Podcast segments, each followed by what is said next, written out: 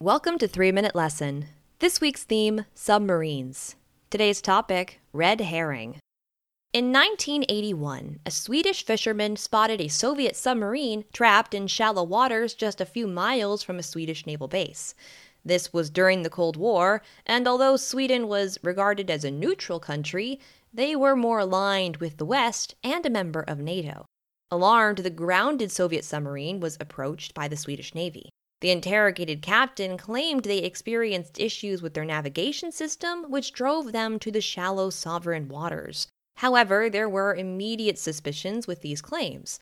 The submarine somehow managed to navigate the rocky waters en route towards the naval base, yet never sent out a distress signal.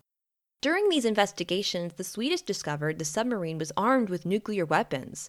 Shortly after, the submarine sent out a distress signal, which caused a great panic as the Navy anticipated more Soviet ships to enter their waters in response. However, to their relief, only neutral merchant ships showed up. After 10 tense days, the submarine was hauled off the rocks and released into international waters.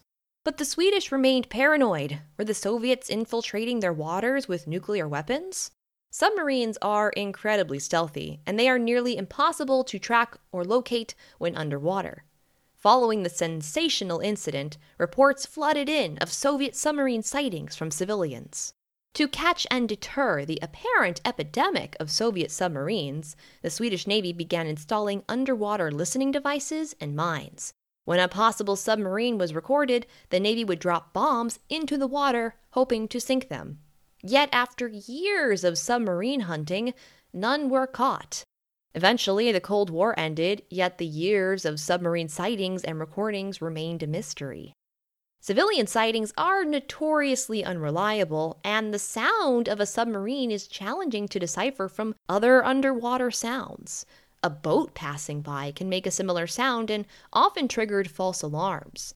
It is also theorized that many false alarms from underwater recordings were just schools of herring passing by. The herring were literally a red herring for Soviet submarines. Famously, the original incident was called the Whiskey on the Rocks because the Soviet submarine was of the Whiskey class. It remained unclear if the Soviet Union ever purposely entered Swedish waters.